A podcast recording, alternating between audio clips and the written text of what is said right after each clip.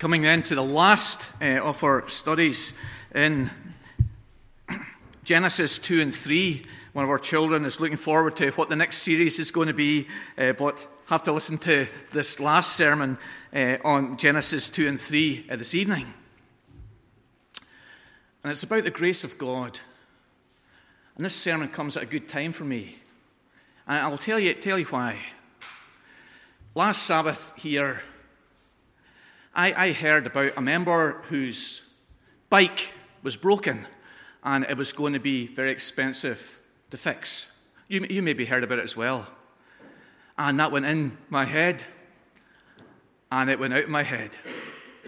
And visiting during the week, I, I, came across this, this person.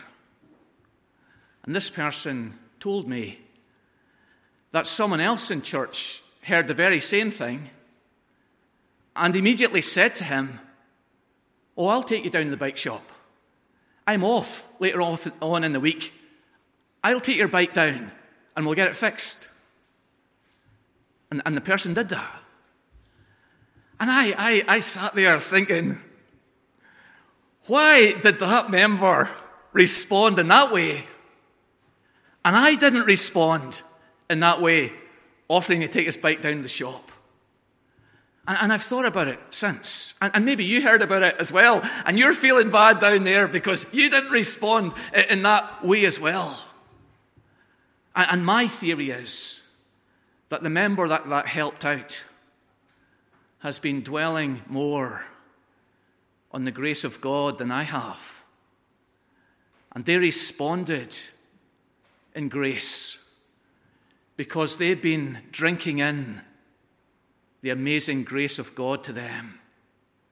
They've been feeling, sensing, dwelling on God's grace to them.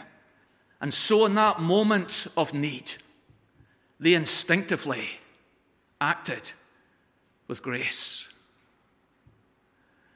Now, that was the very conclusion of my sermon tonight, but I put it in at the start because this sermon should have a practical bearing on our life. That we should leave church tonight reflecting on the grace of God and determined to respond and mirror that grace to one another. So, we're coming to the last of our studies in Foundations for Living in the 21st Century, considering this subject of divine grace. We won't be able to, to live well, as we've thought already this evening, in our church in this 21st century or in our community without understanding, enjoying, and appreciating divine grace. We can be Sabbath keepers. We can know our identity in the image of God. We can understand the proper place of work and the, the purpose of creation and redemption. We can recognize and appreciate the covenant of life in chapter 2. We can be familiar with our sinfulness and the workings of suffering. But perhaps the chief element of our lives as human beings is to know, to appropriate, to dwell on, to live the grace of God. And isn't this an incredible thing? It's a, a, rebuking thing. It's, it's a dimension and an insight into God that, that perhaps we miss. That here in the presence of judgment and wrath and the divine court sentence, God shows his grace. Grace is defined by Joel Beeke in his excellent Reformed systematic theology as exercising unmerited favour and kindness to someone such as the poor. He goes on to distinguish it from mercy. Mercy emphasizes kindness shown to someone in misery. Grace stresses free generosity, he says, to someone to whom the giver owes nothing. Grace illustrated in the Bible for us in David's kindness to Mephibosheth, taking the lame man to the king's table, receiving nothing in return. Grace shown here to Adam and Eve. Uh, and, and we see it in five ways. Firstly, grace in our conflict in verse 15. We see God's grace in this, and in this incredible I will put enmity between you and the woman. That is a statement of grace. And it's a statement of grace because the conflict that we, we've thought already today is not one sided. The attack is not just from Satan. We will not be passive in this conflict. We will not be the plaything of Satan, a weak object of his attacks, his cunning, and his ridicule. God sets the devil against humanity, but also humanity against the devil. In the Garden of Eden, they were friends. Eve was listening to, this, to Satan. She was his conversation partner. She was agreeing with Satan in the garden. But now God breaks that partnership. He instills this enmity between the woman and her seed and descendants and Satan. Not only will Satan attack us, but we will repulse and pray against the activity of Satan. The word bruise is used of both parties in this verse. They will bruise each other. One will bruise the head, the other will bruise the heel. The woman's descendants are mentioned here and not the man's, as she's the bearer of the children. Satan will attack humanity, but humanity will also resist and attack Satan. The enmity is set between the woman and Satan. Scripture indicates that it will not be all of humanity that will be against Satan, as we read in Ephesians chapter 2. The unbeliever is blinded by Satan, walking according to the influences and power of the prince of the air. But the Christian, the believer, is in a spiritual conflict against Satan. God, in His grace, steps in and breaks this partnership that was there in Eden and places in the regenerate soul an awareness and a repulsion of the schemes of Satan. Jesus in the wilderness sends Satan away. Jesus hears the suggestion of, of Peter to avoid the cross and tells Satan to get behind him. There is in Christ and his people this enmity against Satan. This is the grace of God stepping in there into our hearts and the hearts of the regenerate to be at enmity with the devil, not to be like Eve, listening to his voice, doubting God's word, disobeying his commands. No boxer, male, male or female, Nicola Adams or Anthony Joshua, is passive in the boxing ring. Both boxers enter the ring with the intention of defeating one another. They know they will be attacked and that one of them will overcome the other, but they will also attack. One of the marks of a Christian is that we resist the schemes of Satan. In the apostolic writings, there are commands that we are to oppose his kingdom and his work. Give no opportunity to the devil. Paul writes in Ephesians 4 resist the devil, James says in chapter 4. 1 Peter 5 warns us to be careful of our adversary, the devil, who prowls around like a roaring lion. It's the mark of God's people that there is this gracious, inbuilt enmity against the schemes of Satan. We know we have an enemy. We look out for his snares. We seek the strength of heaven to resist them. We pray daily, deliver me, deliver us from the evil one behind our temptations to commit wrong and pull back from doing good, we recognize that there is a spiritual battle, missing our devotions, being silent when we should witness. There's to be an enmity against Satan.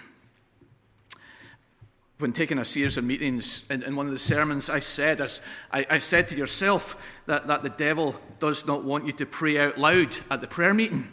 And, and, I talked about a minister who, who had that, that problem and, and, determined that he would pray at every opportunity at a public prayer meeting. He said he's prayed some terrible prayers, but he's always prayed because he recognized it was a spiritual battle. And the next, prayer, the next night of the prayer meeting, this man in the church prayed. Never heard him pray before.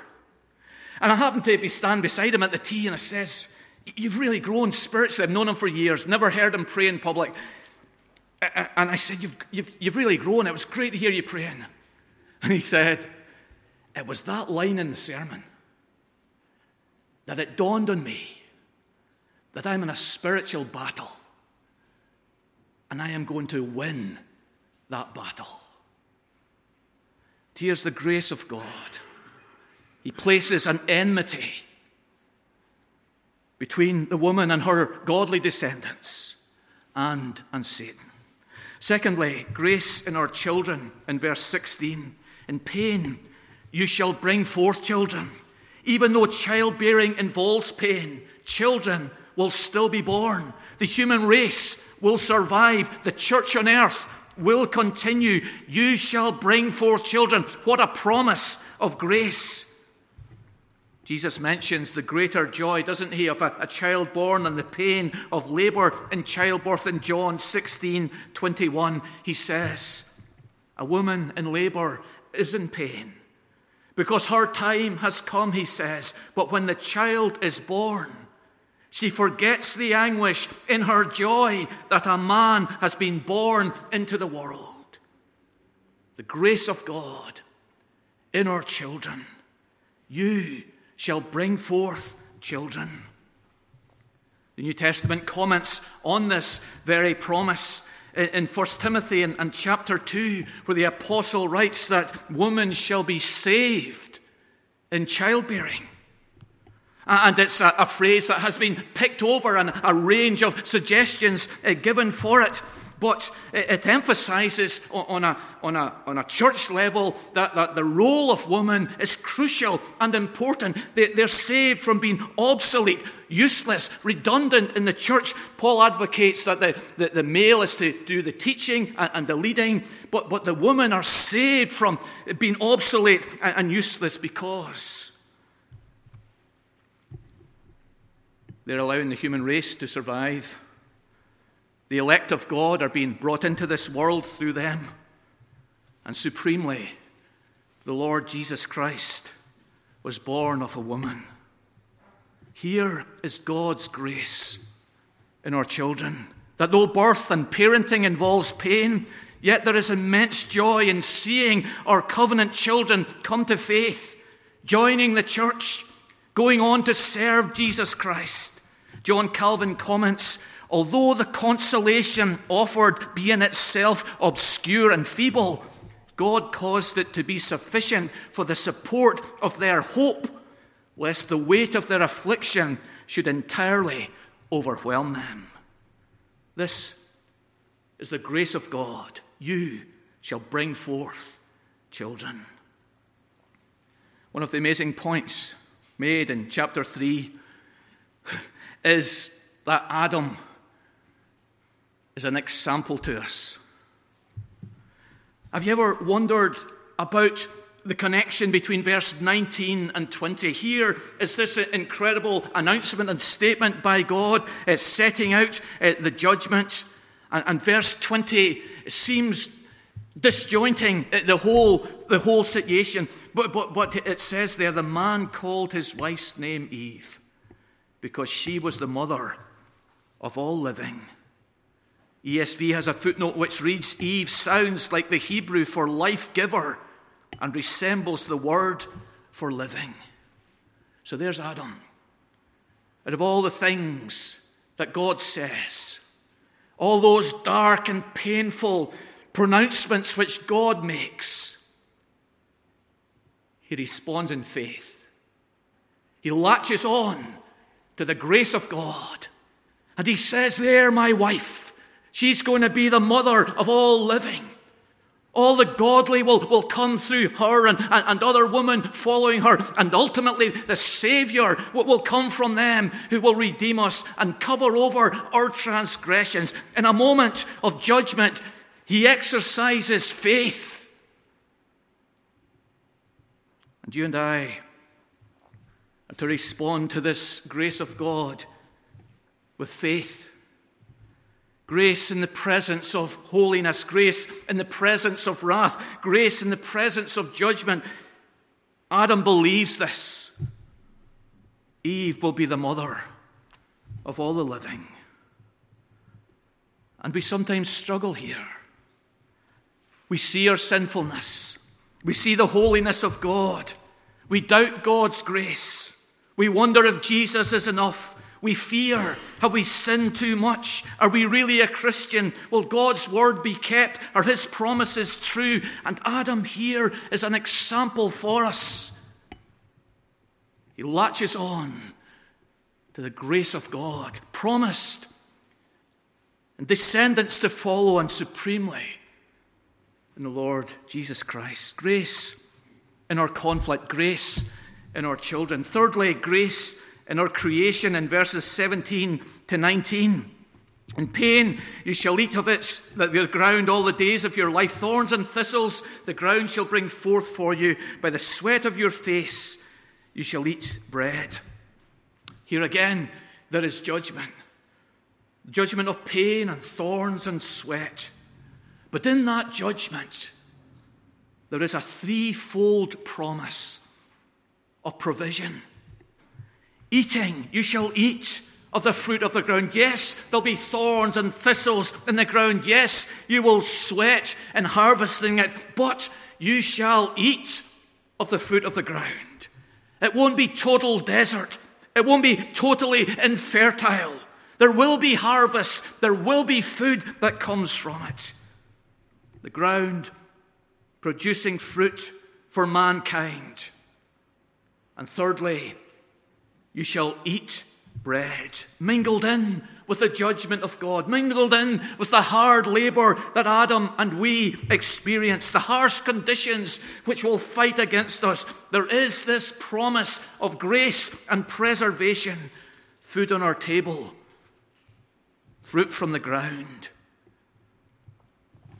We've read of the wonderful provisions of God in the life, perhaps, of George Mueller the, the, the person who ran the orphanages in Bristol, of that cart loaded with bread breaking out, breaking down outside of the orphanages, a wonderful and gracious provision. Hungry mouths, no money in the bank, God wonderfully providing for the orphans in Bristol. Or of the Covenanter hiding up in the hayloft for, for days and, and weeks on end, and a little hen coming each day and laying an egg within reach of that hiding covenanter. Wonderful provision by God. But the provision of food on our table is also a wonderful and gracious provision of God. There in the presence of judgment and sin and condemnation, God says in His grace, you shall eat bread. It's important then for us to give thanks at our mealtime, to thank God for our food. Jesus set that example. It's commanded by the New Testament epistles. But more than that, it's a fulfillment of this gracious promise in Genesis. Fourthly, grace in our clothing. What amazing detail verse 21 is. The Lord God made for Adam and for his wife garments of skins and clothed them. There's incredible love here, isn't there? Incredible grace on a whole range of levels, isn't there? Think of the natural level. How unseemly they must have looked. How unkempt they were. In a rush, they had sewed fig leaves together. They had made loincloths from animal skins. How rustic the whole appearance would have been. It was no Savile Row suit they were wearing, no outfit by Coco Chanel. They looked disheveled. God provided for them an expertly tailored fur coat for each of them. Never has a man or a woman been fitted more perfectly than that day in Eden. But he showed love for them on a, moral level. They were naked, they were embarrassed. He covered them, like the sons of Noah would do for him in chapter 9. But on a spiritual level, he showed grace. By this action, God is showing them and us the way of salvation. A life was taken, blood was shed, an animal was slain that they might be covered. God is showing to them and teaching us that by the life of one, He provides that covering, that clothing, that salvation for us. Barry Humphries, who has recently passed away dressed in outrageous, perhaps offensive clothing. He did it to make money, he did it to attract attention to himself. But here is God with love and grace and care, clothing Adam and Eve in his mercy. This should teach us that our religion can stoop to giving a man a coat, to providing a covering for someone else, to meet the temporal needs of a person, to throw a few coins into the cap of a beggar, a few tins into the food bank. Here is God clothing Adam and Eve in Eden. But that's not all that we're to do. We're to go beyond this and communicate to them the gospel that that atoning sacrifice of Jesus is the supreme riches, the great covering which they and we and them need. By his life and death and resurrection, and through repentance of our sins and believing in him, we receive that covering that we can stand in the presence of God. By the given life of Jesus, we receive life and salvation grace in our covering. Lastly, grace in our conqueror in verse 15. Grace in this Garden of Eden, grace in this context is revealed supremely in the promise of a conqueror of Satan. And how incredible this promise is. Step into Adam and Eve's shoes for a moment. Satan has just tricked them, he's just tripped them up, he's made them look foolish. They're angry with themselves, with Him. They're disappointed. They're repentant. They're kicking themselves for their foolishness. They're devastated at the mammoth loss that they brought on themselves. They're about to be expunged from the Garden of Eden out into a desert and a wilderness and sweat the rest of their days seeking to provide food on their table. But in that moment of devastation for them and brokenness and absolute despair, God promises them a Savior, a conqueror of their enemy who had seemed to conquer them.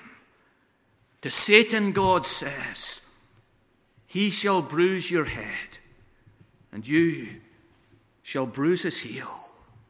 A Savior for humanity is promised. The first gospel promise is given here. The gospel will unpack this promise in the rest of the Bible. And there's three dimensions of this coming conqueror emphasized in this mother promise of the gospel. The first is that he'll be male. See the pronouns he, his. So that when Jael hammered in the tent peg into the, the forehead of the general of Canaan, bruising his head, she was a type of what Jesus would do to Satan, but not the fulfillment of this promise. The hero would be male. The hero will be human, of the woman, of her offspring. He would not be an angel. He will not be divine only. He will be truly human. And so, when the angels struck 185,000 of the Assyrian soldiers uh, in Hezekiah's day, the people knew that this promise was not yet fulfilled because the hero would be human. And the pronouns used here, thirdly, are singular. He, his. Such will be the magnitude of the work that he will do, that he'll have to do it alone. Such will be the strength of this person that he can do it on his own. Thus, the victory of Gideon over the, the Moabites with, uh, with 300 men, wonderful though it was, was not the fulfillment of this promise. A single, human, male person is promised who will crush the head of Satan, the enemy of mankind. Perhaps the people thought that when the 16 year old shepherd boy David went down into the valley of Elah, the promised one had come. There was a male. He was on his own. He was human. And he crushed the head of Goliath. But he was only fallible and frail and a shadow of the one to come. And the New Testament writers see the fulfillment of this in Jesus. 1 John chapter 4, Jesus came to destroy the works of the devil. Hebrews 2, that through death he destroyed him who had the power of death, that is the devil. Revelation sees Jesus throwing out of the universe the devil, and all his angels. In the cross, Jesus overcame the powers of darkness and paid the ransom price for all those who were in the clutches of Satan. He crushed his head, he brought down his kingdom. Grace in our conqueror. The Arch Ladies' victory over Belfast Queens yesterday was a hard won victory. It was pouring rain. Spectators got soaked. Uh, both teams were, were very strong. Any mistake was pounced on. It, it went down to the last quarter before any goal was scored. One goal divided the teams in the end. It was a hard fought victory by equal contestants. But this is not what's promised here. Satan will bruise. He will bruise the heel of the hero. Driving on Judas and Pilate and Herod and the Sanhedrin, he will bruise Jesus' heel. Jesus will be rejected, arrested, crucified, humiliated. But the hero will bruise Satan's head he will bring down the decisive blow on Satan and his kingdom, the one who tricked Adam and Eve in the garden. Jesus will come and will destroy him. Here is the grace of God in our conqueror. And Ephesians 2 taps into this that we are saved, that we are delivered from the prince of the power of the darkness that, that it talks about in Ephesians 2. We are rescued into fellowship and forgiveness by God by His grace. By this one and only by this one. In God in His sovereignty and absolute love promised and sent for our salvation. The local radio station has their cash call on a Friday, offering large sums of money 50, 60, 100,000 pounds. You just need to answer your, your phone and uh, announce how much money has been offered that week, and it goes straight into your bank account. And why are they doing this? People need money. People want money. People believe that they have the chance of this money. We need a Savior. But do you want a Savior? Do you feel your need, your unworthiness, your guilt as Adam and Eve did that day before God? Because He has freely offered to us in the gospel of Jesus Christ the grace of God.